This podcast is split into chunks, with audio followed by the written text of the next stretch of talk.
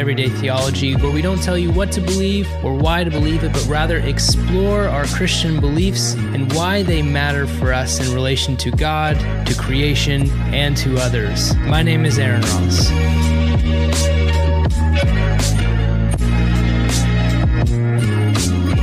Well, we've got another uh, teaser of Everyday Theology for our next season coming up, and that means that it's just me, it's Chris. We're just gonna have a conversation and enjoy some topic. We've got some things that have kind of been brewing within kind of Christian culture that we decided we're gonna talk about for this one.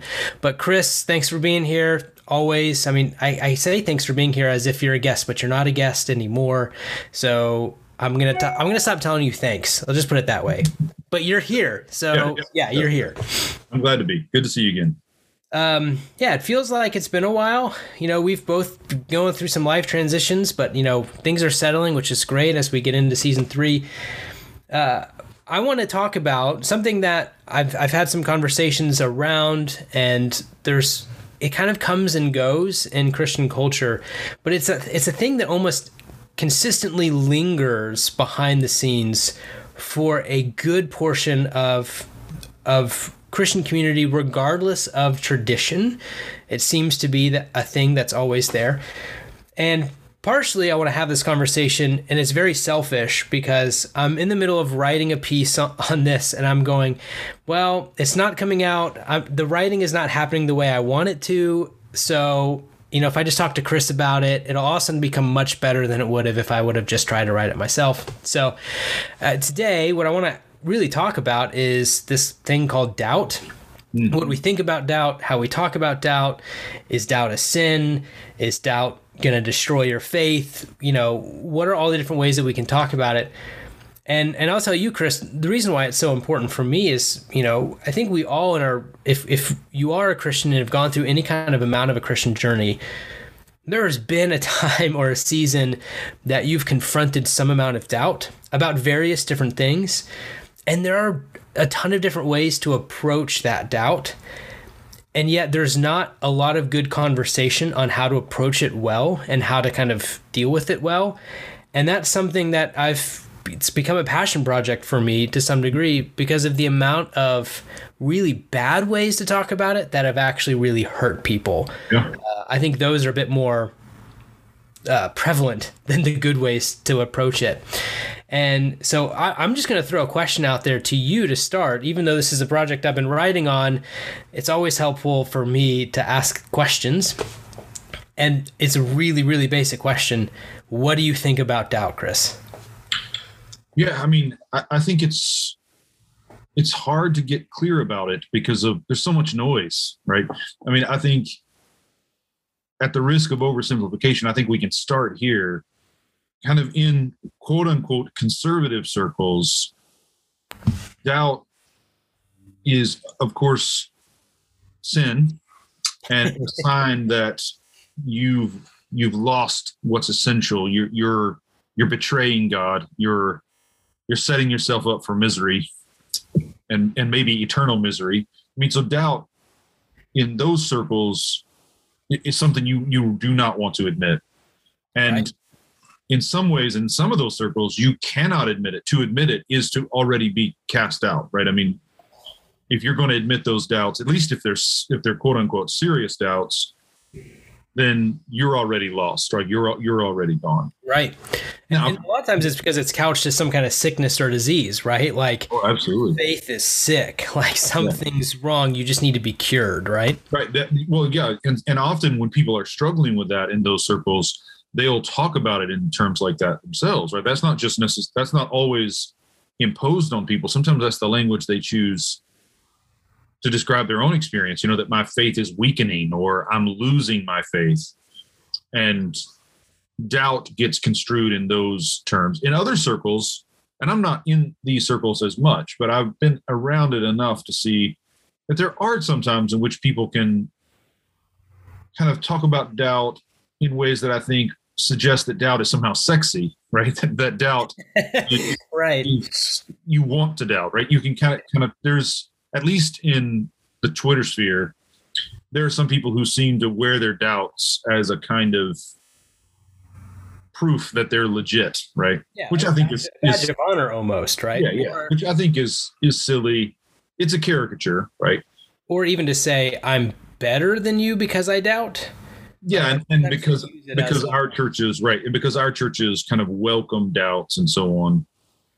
I mean, there's there's just a lot of noise and a lot of confusion. I think I think in order to kind of clarify that the best we can, I think it's important to make a distinction between what we might call the sin of doubt. That's the you know, so like Thomas Aquinas will talk about unbelief as a sin right. and what I think most people you and I know are talking about when they talk about experiencing doubt. I mean, frankly, I think most of what we're talking about when we talk about doubt really is just questions about our beliefs Yeah. or a sense that our confidence in our beliefs are weakening, right? So I, I would want to make a distinction between doubt, which I, I would follow Aquinas and others here, that doubt, insofar as it's something wrong, doubt is prideful, willful resistance against the truth, where you Yeah. You refuse to be taught. You will not learn, even though you're given every chance to do. I think it's really hard to doubt in that way, right? Like in terms of as a sin, it's actually hard to do. You have to set out to actively resist the truth. I don't think we just fall into it so easily. Which already see already you've said something that now my head's going well what about this right because to to couch it in the way that Aquinas does that it is a willful resistance to truth inherently means that doubt when we talk about doubt in that way it's not just meaning doubt as it relates to matters of faith but doubt as it relates to any matter of life Well, yeah, I mean, yeah, it's relation to God, right? It's it's not just, and so like I think we have to make a distinction between beliefs and our confidence in our beliefs and faith, right? So faith is and faith and the faith, right? So faith is given to us. I mean, that's a gift of God. You can't actually lose your faith. You didn't source it. I mean, I didn't give myself faith, and I can't take it away from myself. which which to clarify for people because sometimes i think you hear you can't lose your faith some people go oh does that mean i can't lose my salvation and we're these are different things Oh yeah, that's a different that's a different conversation, right? But, which you would not say you can't lose your salvation right? Yeah yeah. I'm not i mean that's a that's an entire Yeah. i think that's often a dead end argument too although i'm not advocating for right. the idea that you can lose your salvation or that you can't lose your salvation but i'm simply saying uh, scripture like faith as a virtue like so paul talks about god has given to everyone the measure of faith. And ephesians says you know we by grace we have been saved through faith and that faith is not of yourselves right is the gift of God, right? So Christian theology here, and this is true whether you're a Catholic or Protestant, whether you're Calvinist or Wesleyan Arminian, you believe that faith is something God gives to us. Now we have to steward it well. We have to yield to, and this is where that issue of unbelief as pride and stubborn resistance comes in. But faith is not something I give myself, right? That's that's a gift of God. Then the faith is the truth that has been revealed in Jesus Christ, right? This is the gospel. This is what James calls the faith once delivered to the saints. So those things are not they don't they're not sourced in me, right? Where this starts to bear on my personal spirituality is my personal beliefs about the faith my personal grasp, intellectual grasp of my beliefs about the faith, right and my kind of affective confidence in my grasp of my beliefs about the faith. right So the point is, in order to kind of sin in a classical way by doubting, I would have to again actively resist the truth or go out of my way to try to prove that the faith is wrong. Like it's not doubt for me to to have questions about my understanding of my beliefs or to question my beliefs about the faith. In fact, I think that's essential. That's just part of right growing. That's just part of mat- maturity and, and maturation. So I think we've set up our cultures, and this is a sign of how to- how unhealthy they are, if not altogether toxic. That we we don't allow for actual growth. We identify any question at all as a challenge against the truth. Mm, When in fact, Yep. that's how you open up to the truth. right. Right? There's that line in George MacDonald about doubt in the sense of genuine questions that emerge as you wrestle with the truth. That the doubt is the hammer, he says, that shatters the glass and lets in the pure light. Right. So he, what he's imaging there is that we've got a kind of filtered glass, an, an imagination that's keeping the truth of God from getting to us. And it's actually our doubts that help us start to realize the questions we're asking are not about God. They're about what we've been told about God. Right. Which is a which is a really clear difference. Oh my gosh, absolutely. But the hard part is it's not couched that way uh, for a lot of our conversations. It also reminds me of George MacDonald's um, book Lilith, right? Yeah, absolutely. Where he has this like beautiful picture. I teach about it in hermeneutics when I teach hermeneutics. You know, this idea of there's this main character sees this this book in the form of a butterfly coming down at him and all he wants to do is grasp it and so he reaches out and it's as if this thing had made itself kind of given over to the main character. So he's able to actually grab it and as soon as he grabs it it becomes a dead wooden like a, a, stick essentially right? And this recognition that when we hold on to something as if we have it and it is it is something for us to own it has automatically died that's right. Yeah. and even the character recognizes this and what does the character do tries to throw it back in the air to try and kind of see if it's going to come back to life and all it does is just fall back to the ground because at that point it's almost too late back to his other point of the hammer that shatters the glass that's that's the next necessary step i think the reason why this conversation for me is always so vital is because I, I've seen a generation, me included, of people who have been taught this this dichotomic view of faith. That when we talk about faith, what we're talking about is a correct set of a small list of beliefs, sometimes a large list of beliefs, right? Depending on kind of which church denomination or grouping that you've come from, some have a smaller list of what they would call their essentials, and others have a list a mile long of what they call essentials. And basically, they're taught that if you are to have a relationship with Christ, you have to believe these things. Yeah. And you have to believe them enough. In fact, th- there was a, a recent book that um, I won't say who, and in fact, i this is a part of my dissertation now at this point. Now I'm just giving out something uh, that I've written, but um, who has tried to who recognizes the problem of this this understanding of faith, uh, belief in or belief that God is something, God will do something, God did something. Where they said, "Hey, hey I want to kind of transition this idea uh, to recognize that faith probably looks more like allegiance." And though yet their argument still was based on but you still have to hold to these i think seven or eight things that the gospels and paul talk about and here's the list and in order to have faith you have to believe them enough what is enough? Well we don't know. We don't know what enough is but you just have to do it. Th- to me that's very unsatisfactory and it doesn't get away from the problem.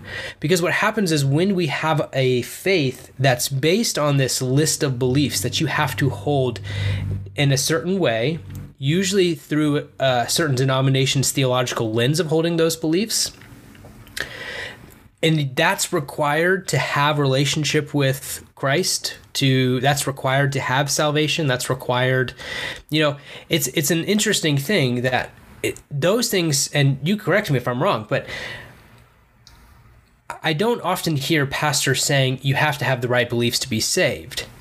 But I do often hear in order to be a part of this you need to believe rightly. Mm-hmm. Which is just the opposite way of saying the same thing right? Like so although we say you need relationship with with Christ first, well, how do you get that? Well, well, oh, you have to have right faith, which means you have to have right beliefs. Mm-hmm. It always kind of goes back to this thing, and so doubt becomes this this thing that starts pulling at the thread of what we think is salvation and relationship with God. Yeah. Yeah. So And I think along with doubt comes a lot of fear because if I pull on that thread, all of a sudden maybe I don't have a relationship with God, maybe I'm not saved, maybe you know X, Y, or Z. there's so much that's, that is confused in that, right? Like that I think we need to kind of tease apart. So another distinction I would want to make that I think it's not original to me. I mean, I think this is a a traditional distinction to make, but one that's lost on us, meaning most of the people that are in my circles day to day. Between salvation and the vocation of Christian ministry. So salvation is ultimately about my relation to God, my openness to the truth. And there's a mystery around that. I mean, most of most of the people I know would admit that, right? That there's a there's a way in which God works with people according to the light they have been given, right? So uh, most of the people you know are academics. I'm just- well, I don't know that that's true. but a lot of them are yes but even but even amongst people who are not i mean here i'm talking about family people that are you know pastoring i think there's a general sense that you know if people love the truth if they love god even if their faith is not exactly right god is merciful and their hearts are open all that kind of thing right Right. there's a, there's a kind there's room there but it often gets really confusing. What's the relationship between my kind of personal relation to god and my responsibility to speak to my neighbors about the gospel to to share the truth with them? And i think we we all there's a lot of double speak. There's a lot of contradiction and incoherence in the way we handle all that. I think a lot of us kind of hold contradictory beliefs and don't know that they're in contradiction about that. But I think just to kind of start to clarify, just to move some stuff around to create some clarity, I think we need to make a distinction between faith as openness to God, as readiness to yield to God, as desire for God. So faith in the in the barest sense as I'm open to God being God in my life Yeah. right? that that just basic openness readiness to be saved readiness to be led and delivered like if that's what we mean by faith that to resist that of course would be destructive right so Right. if we're going to talk about doubt as the refusal to be open to god being god then i think we should talk about it as something that's destructive right that will harm us Yep. so that but that's rarely what people mean by doubt Right. in fact, I mean, incredibly rarely is that what people mean by doubt. They often confuse just legitimate questions or uncertainties for that, but that's important. Not it's important not to confuse them. So, the other thing I want to say is that I do think that our beliefs matter in terms of how well do we talk to our neighbors about who God is and what God wants and Yeah. what Scripture says, right? But that's to me not so much about salvation as it is about vocation. It's not so much about, you know, am I going to be in heaven or hell in the end, as am I going to bring peace and goodness and justice into the lives of my neighbor, or am I going to bring confusion and chaos and pain through Yeah. what I say? So we need to think about faiths or the faith delivered to us and beliefs at that level, not so much how is that going to determine my ultimate salvation or damnation, Right. but Yep. What are the consequences for what I believe for my neighbor, for my children, for the person I work with, and so on, right? So if I, I, I think we need to make that kind of fundamental distinction. Then I think we need to make a distinction between what it is that the Christian tradition says, what I'm calling the faith once delivered, and the beliefs my church has given me about those things Yep. and then my personal grasp of those beliefs about that faith and and all three of those levels are important right They are. Right. because it- let's say we believe that the church god is revealed to the church that god is father son and spirit well in the churches that i've grown up with there's a general belief in the trinity but it's it's mostly rote there's no deep understanding of the doctrine of the trinity And in fact, if you ask, you'll most often get a her- heretical view. no absolutely and that's what i was about to say and Oh, if sorry, I, I didn't mean to steal any thunder. No, no, no, no, no. That's exactly right. If you push for, okay, explain it to me. the explanation you get is not at all in keeping with the the faith once delivered. Right. And of course, at some level, most of our churches, most of the Christians in our lives would say, well, your salvation shouldn't depend on whether or not you can explain the Trinity. But then they'll turn right back around and say, but your salvation does depend on what you say about the inspiration of Scripture or yeah, salvation exactly. or whether or not you can lose your salvation. Yeah. I, I think of I think of a few other topics that just come quickly to the top of my head, right? Things basic statements that aren't as maybe complicated as explaining the Trinity.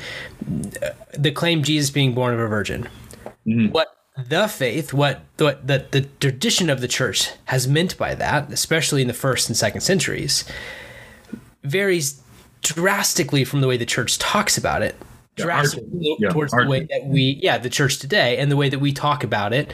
And and I should probably say Protestant evangelical churches, the way they talk about it and the way that we hold to it.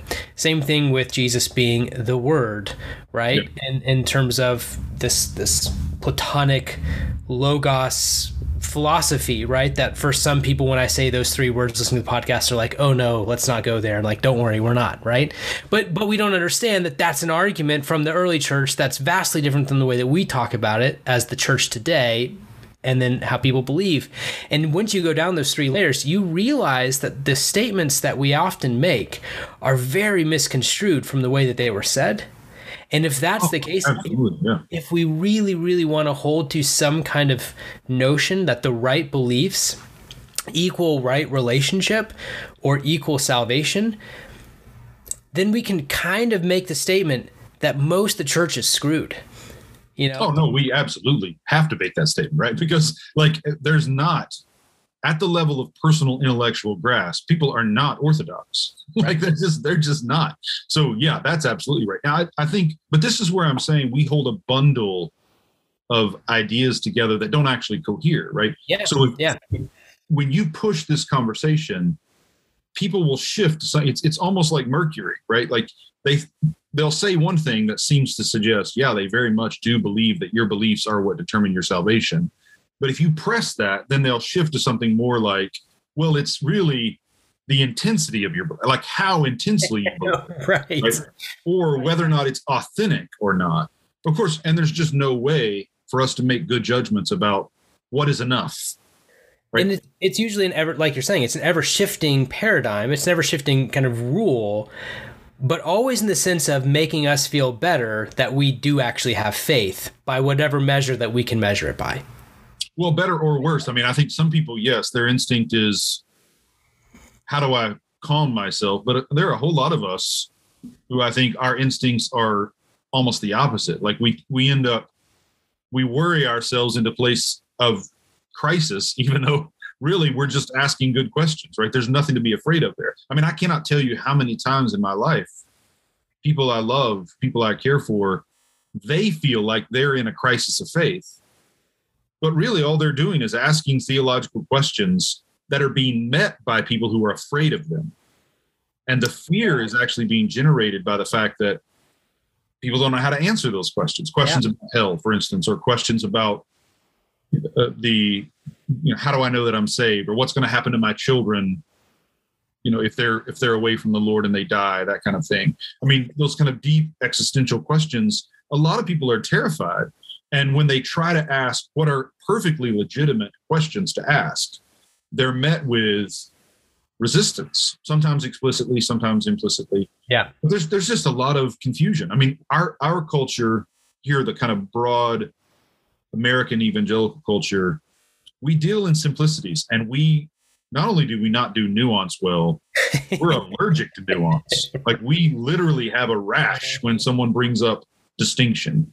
Right. So it makes thinking clearly or talking clearly about things like this so, so, so hard when it shouldn't be. Because really, these distinctions are relatively easy to grasp. It just takes a little bit of time, and you can start to see oh, yeah, well, there's clearly a distinction between resisting the truth willfully and having questions that you can't resolve for yourself. You know, I, I, I know a couple of years ago, now maybe three years, uh, there was a, a worship leader, I think it was Hillsong, but it might have been Passion. I can't remember. A kind of messy, famous, messy divorce with the faith. And oh, yeah, when he was asked, like, you know, what, what do you mean? Why did you lose your faith? I mean, essentially, he just lists like three or four theological questions, and which were dealt with, you know, two thousand years ago. like, like, there's like there. Not only are there answers for them, they're some of the first questions the church has answered. Yeah, but he, not in his community. Like in his community, you could not even ask questions right. that basic about, you know, if God is good, why is there evil? Or if God is good, why is there an eternal hell that most people end up? I mean, th- those are incredibly basic questions that the church has has long ago grappled with and provided wise responses to, and because we're cut off from all of that wisdom, yeah, we're kind of at the mercy of our own ignorance. And and like you said, a lot of those questions have not not perfect, but really, really well thought out answers that would actually provide a lot more satisfactory responses to the situations going on today that those questions are being asked. Absolutely. And our, our road answers that we give today that oh, are typically the ones that push people out of the church, not bring them back in, right? I, I love the fact so if I kind of make, make those three distinctions again, just to kind of go back there, right? This idea of the faith, this large thing, this openness to God, this being at rest with God, um, and then and then the faith as as or not the faith, but just faith as in uh, beliefs, and then faith as in how we how we go about in our understanding and dealing with our neighbor right mm-hmm. engagement within the world and the answers that we have in order to best engage with the world you know i what i really like and, and, and one of the reasons why i kind of went down this path years ago anyways and, and making this a point of study for myself is to recognize, you know, reading some people who have dealt with this, right? I mean, this has been dealt with forever, right? Again, the same thing, like you're saying. We can go back to as a pseudo Dionysius and Gregory of, of Nyssa, and so many people have um, Teresa of Avila have really talked about doubt, oh, and yeah. and really engaged with it. But for me, it was Paul Tillich who first, when I just the simplest statement of saying that that doubt is inherent in faith. And the faith that he was talking about was really just our beliefs, what we believe about God. That if we call that faith, then doubt will always be inherent in it because God is always beyond perfect comprehension. Hmm. Right? And oh, so if God is beyond perfect comprehension, there will always be doubt that resides as a part of our belief system because we're always going to have to be dealing with the questions. Something that Gregory of Nyssa, even though it's argued, I like the argument, I think it's a stronger argument to say that he talks about this idea of going into darkness. That in our culture, when we hear the term darkness, we usually think negative, we think bad. Mm-hmm. Um, and there is some racial biases to that as well. Actually, there's been a lot of study on the, the language that we use of darkness and light and how we affect that towards even people and races. But he uses it as the sense of going, look, the farther you go into God, the farther you go into relationality with God, into your beliefs of God, the more you'll find yourself going into darkness. The inability to grasp who God is, but done well, the farther you go in, the farther you're at peace. Mm-hmm. Which is very opposite of the way that we think about doubt today, which is if I open myself up to those questions about the things that we think about God in search of better answers that may be out there, maybe from, you know, 18, 1900 years ago, or better answers that are out there from today, from a theologian who's thinking about it and writing today, we we don't allow ourselves to kind of open ourselves up to the reality that if I ask these questions, I could actually get better answers that may suffice for a time that I'll have to revisit again. Yeah. And what I've found too is there's quite a few people, usually those who kind of fit within a modernistic framework. So your baby boomers, and, and I don't mean to point fingers, but you know they kind of grew up within that modernistic framework that might come to the conclusion of, well, I studied this 30 years ago. I came to my conclusions. Those are my conclusions. They still exist. There's nothing new to be said about this topic. So why are we talking about it? Here's your answer. And that never suffices when we talk about this this statement that Tillich said again. Yeah. In the church, we're reformed, meaning we look at our beliefs, we recognize that they're flawed, and we are always reforming. We're always fixing them. We're always working on them. We're always talking about them, right? Yeah. Yeah. I don't want to make some kind of artificial distinction here, but I do want to reinforce this difference between kind of the the orientation of my heart, the openness of my heart to God, my readiness to let God be God, and teachings, doctrines, beliefs. Right? We Right. got to keep that clear. Yes. And ultimately, salvation is about my heart responding to who God actually is. And what Dionysius is describing is a movement into the reality of God that takes us further than theology can go, right? That that prayer can go beyond theology's reach. And my communion with God as He is exceeds my communion with my ideas about God as He is. Right. So that, that's critical difference. My ideas about God matter, but my ideas about God matter less than what has been revealed. So, like, part of the problem with the the construal here is you know what you just said about someone who said you know i settled my beliefs about this long ago. Well your beliefs don't literally do not matter. Like they're they're they're at that level they're beside the point. They're your opinions. Nothing literally nothing depends upon that. They're, they're we might make a distinction between kind of capital t theology and lowercase t theology. So capital t theology is what the church has said about what god has revealed that's trinity. Jesus is god. Scripture is authoritative. God will make all things right. Whatever that is there, there's revelation. There's a lot at stake there. But my personal construal of that is precisely that. It's my personal construal of that.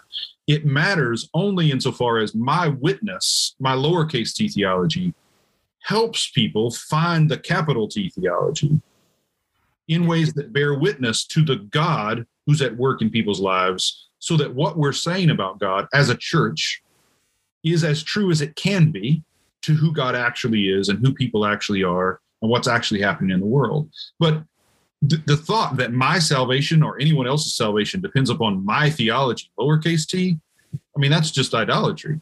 That's absurd, right? Like that, and that's, I don't want that, right? Neither should anyone else want that, right? Like th- that, those beliefs, and now I'm not even talking about how well I understand it. I mean, this is another problem we have in our cultures in which people think they hold beliefs they don't actually even understand, right? Like, so it's it's a it's an absurdity that I think needs to be called such. Yeah. Yeah. I, I really like that distinction because I think for so many people they've they've not ever been told there is a distinction there, right? This idea of our beliefs matter in as much as they help us bear witness to something beyond what our beliefs can actually do, right? Or say or discuss is really, really instrumental. Um, and it and it should hopefully free a lot of people up from this recognition of being fearful of questioning things, of questioning teaching, maybe even at church, or questioning kind of the existence that they found themselves in in a certain theological group or group of people. And it also, if I say it does another thing, it also puts the onus back not on do my beliefs help me have salvation, relationship, whatever. But now we're asking ourselves, are our beliefs actually pushing us to some degree, encouraging us, making our way to be the faithful witnesses to that revelation to our community? And that part has often been the part that's been, in my opinion, missed when we talk about faith, anyways. Absolutely. In That's which exactly in which we have so much faith of that is belief that we've encouraged almost as the church we've encouraged people that if if faith equals the beliefs that we have about God and that's by which our relationship with God, our our relationship with God, salvation, whatever it is, is based. Yeah. Then there's very little reasoning for me to say that part of my relationship with God is my faithful witness to those around me. And that part can easily be lacking in the way that we talk about. Yeah, it often is. I I think that's exactly right. I think if we use some biblical examples, some of this might come clearer. And I, I've been teaching Luke and Acts recently, so these examples are top of mind for me. But the, in Luke 1, you get the angel Gabriel visits Zechariah and then visits Mary. And Zechariah, of course, is a priest, like literally in the temple, literally doing the work of a priest. The angel shows up and says, Your prayer has been heard, and you're going to receive a son. And Zechariah's response is, How's that going to happen? Like, how can this be? Right. And his unbelief, and that's the way it's sketched, is punished, corrected by silence. You're not going to speak. Yeah. right? Until this child is born. Right after that the angel appears to mary and says you're going to have a you know hail favored one highly favored one. You know the lord is with you and you you're going to have a child. He's going to save israel from their sins. And she says how can this be but everything depends on the difference between her question and zechariah's question Yes, exactly. Right? Yep. she's just asking the legitimate because there's never been anything like this before. Like Zechariah, first of all, he's a priest literally in the temple. His entire life depends upon the fact that God has already done this. God has already given barren women children. Like the story of Israel is the story of God keeping Abraham's line alive by giving giving barren women children, beginning with Sarah, of course, right? So Zechariah's entire life depends upon knowing that's who God is. So when he questions it, he's questioning something central, right? He's questioning God and himself and the story he's been received. And he's the priest. He's supposed to know these things. It's very similar to what happens with Nicodemus. Are you a teacher in Israel and you do not know these things? But notice he's not damned for it. Like he's not like excommunicated. And he's not kept from having the child. He's just brought to silence. In other words, you can't do the work you're called to do until you get your heart around this is who God is. Right. You can't fulfill, and because when he comes out from offering the sacrifice, he can't speak the word to the people, the word of blessing, the word of assurance, because his heart isn't re- reconciled to it. Yeah. Mary's question is not a question about God's character, but about the possibility of this miracle, because this has never happened before. How, how does this work? Right. We Yeah, could even say it that way. How, how are we doing this? Exactly. And her question is more almost procedural like, okay, I'm in. How do we do this? Right. It's not born of doubt. And that's why Elizabeth, just a little bit later in the chapter, says, Blessed is she who believed. Like Mary believes, and her belief is in her question. yeah. Basically, my sex education course did not teach me that this could happen any other way than one way. So exactly help me right. out, right? That's exactly right. And so I think I think it's re- that's the first thing. The second thing, second pair, I would come in the Book of Acts is the distinction between Simon the sorcerer and Apollos. So Simon the sorcerer, of course, you know, is in in the city of Samaria. The Philip comes, he's doing miracles there. The people give him a hearing, but then it says, and Simon the sorcerer, who had also done many miracles, and whom the people had listened to for years, says, Hey, I want this. And he becomes a believer. And then the apostles come down, they lay hands on the new believers, they're filled with the Spirit.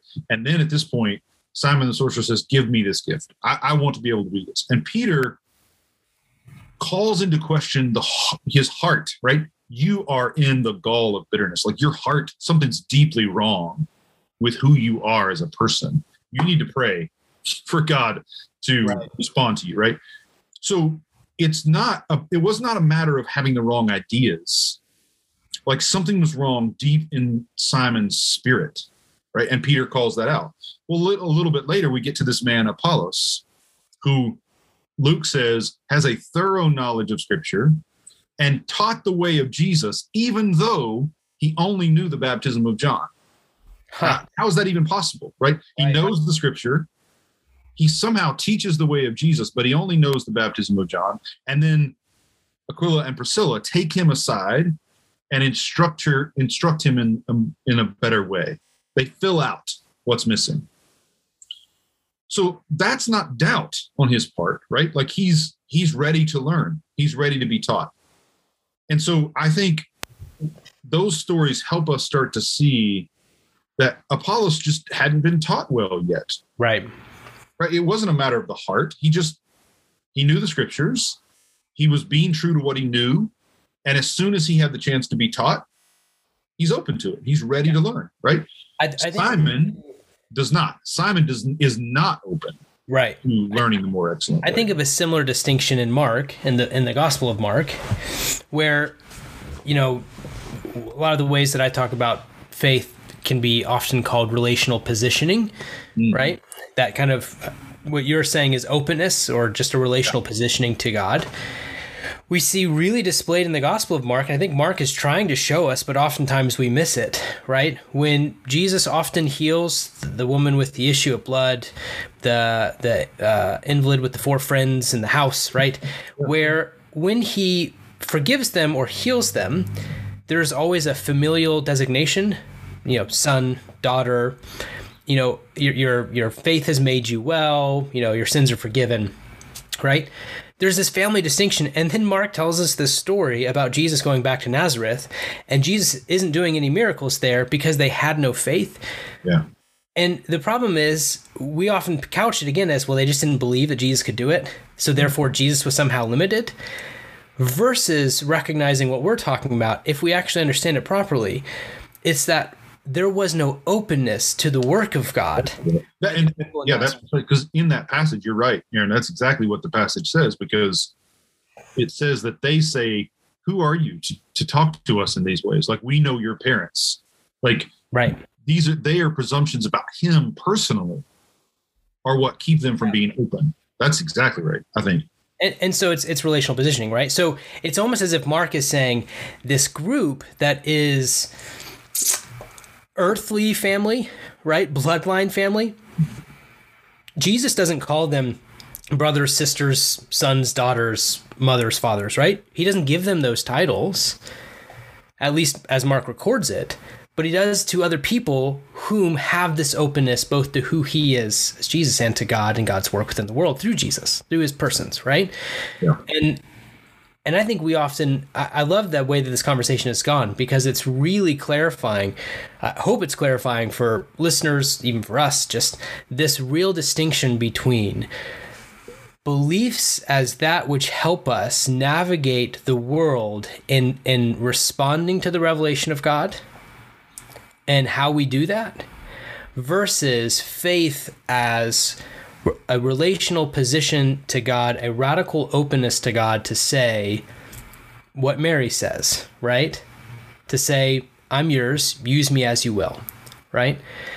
If we can if we can really engage in that difference, uh, which is why I love that I know that you talk about Mary a lot, you've written about Mary a lot. I think I think, and as you've argued in evangelical culture, we haven't discussed Mary a lot because of some fear of Mariology, of this worship of Mary, right? Um, yeah, But we miss so much when we don't focus and look at Mary as this progenitor of faith, of this radical openness to the work of God within the world. Even when we don't understand, even when we don't have the beliefs to back up what God can do and is willing to do within the world. Mm-hmm. Yeah, I, I think the the neglect of Mary, yes, of course, some of that is about fear of being Catholic, but I also think it's a reflection of how instrumentalized our understanding of faith has become. In in other words, we Robert Jenson, who's huge influence on me, he talked about the ways in which Luther, there's it's in his book Story and Promise. When when Luther first said we're justified by faith, it set people free because it helped them see the scripture, it helped them see their lives, It helped them recognize what God wanted for them. It set them free.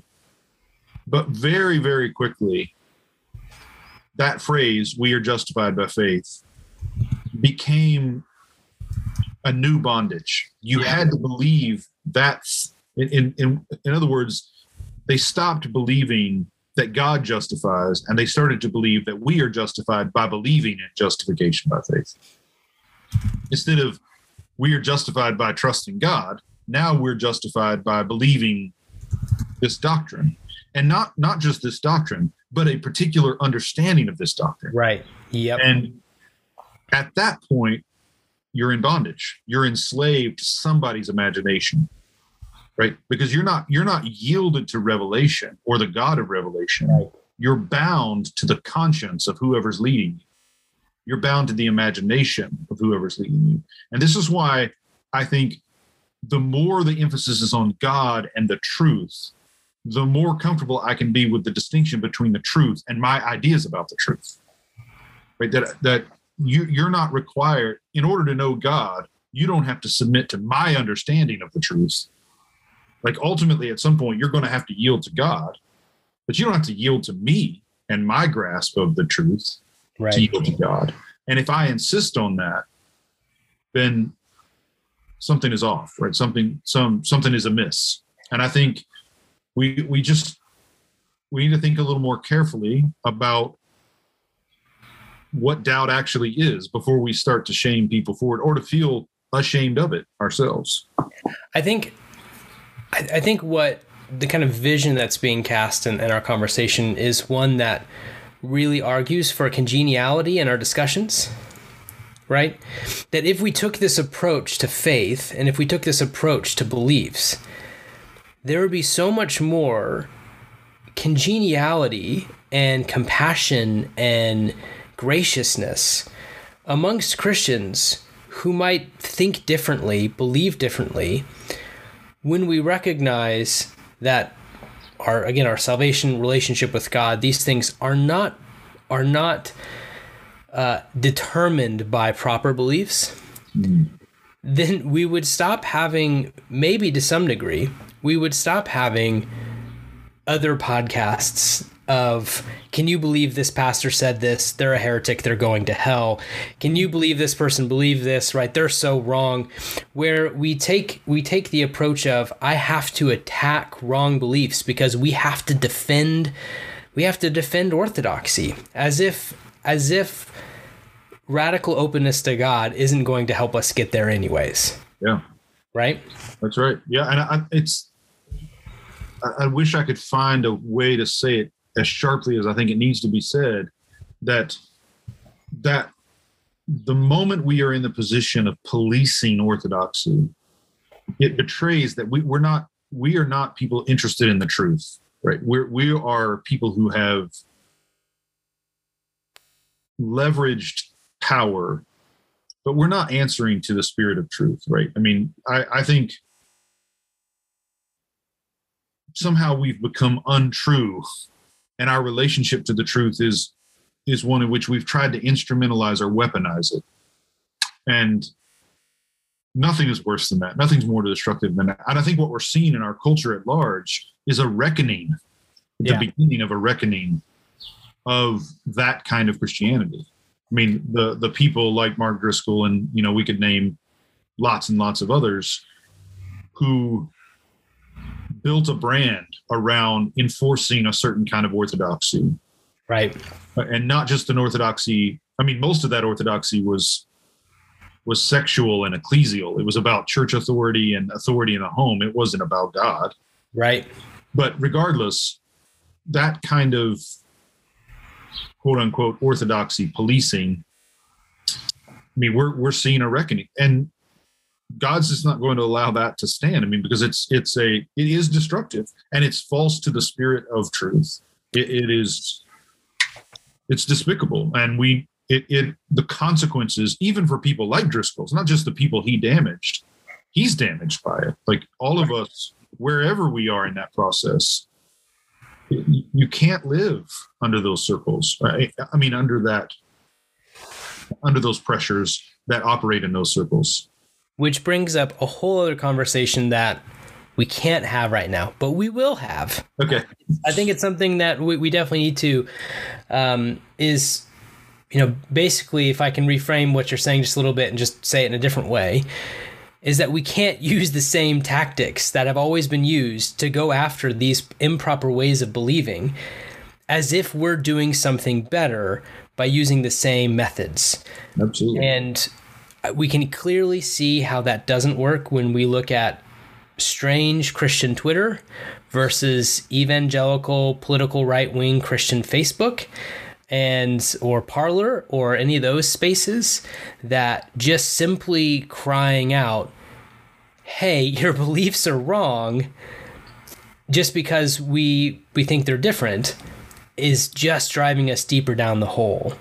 And it's not it's it's been what 2000 years of doing that? And have we really gotten that far in a generous to use to, to steal this from a book title uh, a generous orthodoxy right? Like ha- have, we, Yeah. have we really gotten that far Yeah, I mean I, that is a, a another conversation we need to have here. I mean, I think the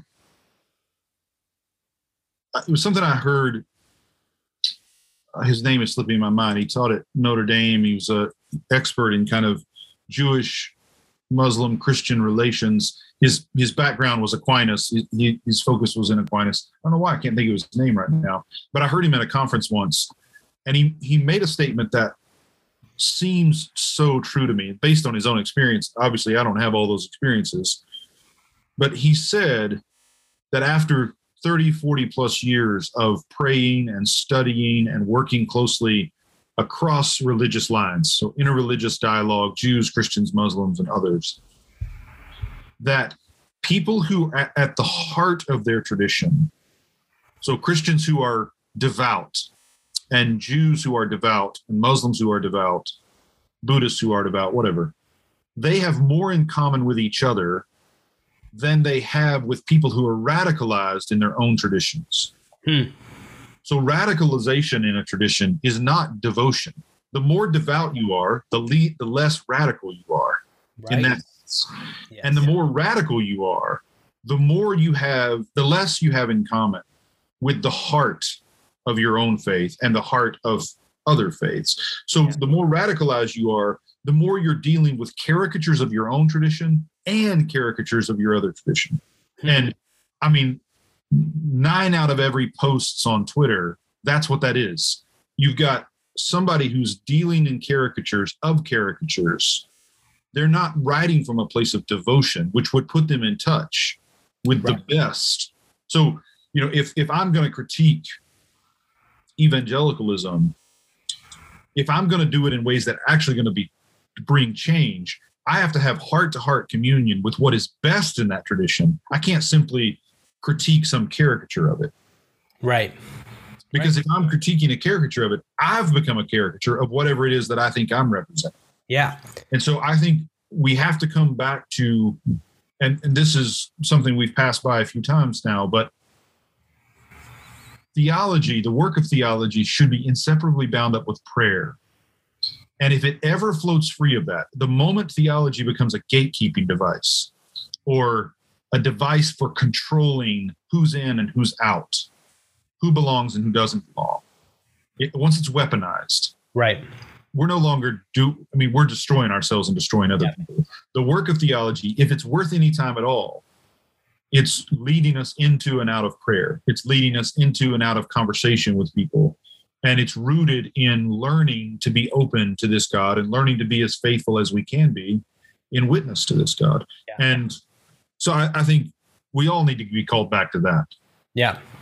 And I think that's a perfect place to to wrap up honestly. I mean, that thought process right there. You know, you know maybe maybe I will add here I am. I'm a talker. I guess that's why I decided to start a podcast some years ago. i'm glad you did by the way david burrell is the is the professor's name david burrell who Okay. taught at notre Good- dame Good go ahead up, yeah. You know, I would almost say in a and maybe this is a pastoral part to me to kind of go if you are dealing with doubt, like I, I hope that this conversation has been helpful in separating what it is that you're actually doubting this versus this you know this uh, belief the beliefs that we have in or that god's going to do something um, versus being open to god even amidst our doubts about the theological doctrines of god can really be freeing to say, let's go down the path, and hopefully let's go down the path together in talking about those doubts. Uh, whatever Christian community, hopefully finding a good one, whether it be, you know, Facebook, Twitter, church, wherever it may be. But to do so in a way that doesn't create these characters like you talked about, right? To do so in a way that is not just going to say, well, I used to hold that position now I hold this position because I doubted for a while, I deconstructed, I found this, and now I'm going to point back to the position I used to hold to and basically call it stupid and dumb, not recognizing all you're doing is yeah. being the antithesis to what you already were, right? Um, and that is. I, you know, to be honest, I think that's one of the hardest things to overcome. And I find myself still today doing it, whether it is on Facebook, Twitter. Sometimes I can be the snarkiest person in the world uh, in responses when I see again another anti vaccine person that tries to use their Christianity as a reason for something that's dumb, and I just I get frustrated because we seem to struggle to go anywhere. Mm-hmm. Uh, it's easy for me to fall back into that because that's a a I think that is the sinfulness, right? That we engage in those poor ways of engaging with other beliefs that really aren't helping us. I think there's such a philosophical framework we can talk about here, you know, and maybe we need to deep dive into this someday and make a bunch of people fall asleep to talk about the difference between modernism, postmodernism. Yeah. A realm that I think is really helpful of exploring metamodernism and and how the church hates on postmodernism but then uses the arguments of postmodernism while arguing against postmodernism, which makes no sense to me, uh, to kind of help people recognize how we can kind of talk about these things in these kind of philosophical frameworks that give movement, right? That don't kind of stop us. But yeah. Well, yeah. Well, I'm sure everybody's checked out at this point, but it's just you and me talking, which is fine.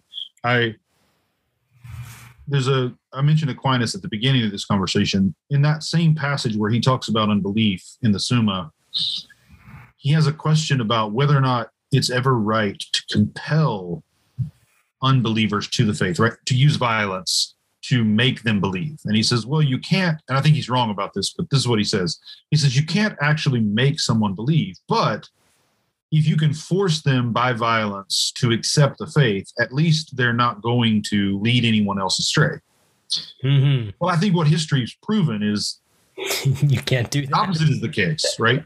That actually when you start to use violence and of course most of the people you and i know most of them would say we shouldn't use physical violence but they'll use rhetorical violence yeah. at return and right? spiritual violence and spiritual exactly For sure. so they're and they're and they're not that far from physical violence either yeah but they're that idea that if we could just shut up our enemies if we can just defeat our enemies we may not convince them, but at least we will save our children or we will save our neighbors from hearing their lies.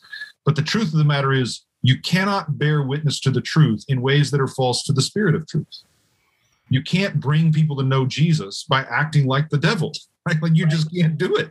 Right. And how we bear witness to the truth is inseparable from the truth we bear witness to. Like how I do something is what I'm doing. I mean, this is the medium and the message are inseparable. Right. And we know that and we don't live like we know it. No. And until that changes on Twitter, on Facebook, in our sermons, in our personal conversations, we're going to in we're going to keep creating cycles of violence thinking we're going to thinking we're ending them. I, am going to uh, drop a bomb here uh, as a thing that we will get to. Uh, Chris and I, as we're ending this, I've already kind of committed the the pastoral sin of saying that we've ended, and I'm still talking. Um, That's what I'm saying. Everybody left, but yeah, it just you know, but. Uh, I'll drop the rhetorical bomb for anyone that decides to stay uh, of something that we, you know, as a side as an aside to Chris, we need to get a guest to talk about this on. What you're all saying right now is why I would say apologetics is dead and useless. Mm. And for anyone who's here still hearing me say apologetics is dead and useless, I truly believe it's dead and useless. And for some of these very reasons that we're discussing, defending the faith through rhetorical attacks is just the devil in a different way. And that's a really strong statement. But that's what I said. I was going to drop a bomb, and we'll find someone to talk about it, and we'll go from there. Um, Chris, thanks so much again, man. Love having you as a part of this, and can't wait for uh, season three to begin. I hope everyone enjoys this little. I say little teaser, but you know, I was like, yeah, we'll go 30 minutes, and here we are, almost an hour. But that's you and I, so yeah. Not going to fight it, right? Absolutely. All right. Uh, thank you, Chris. Appreciate you. And everyone will be back. Look out for season three coming soon.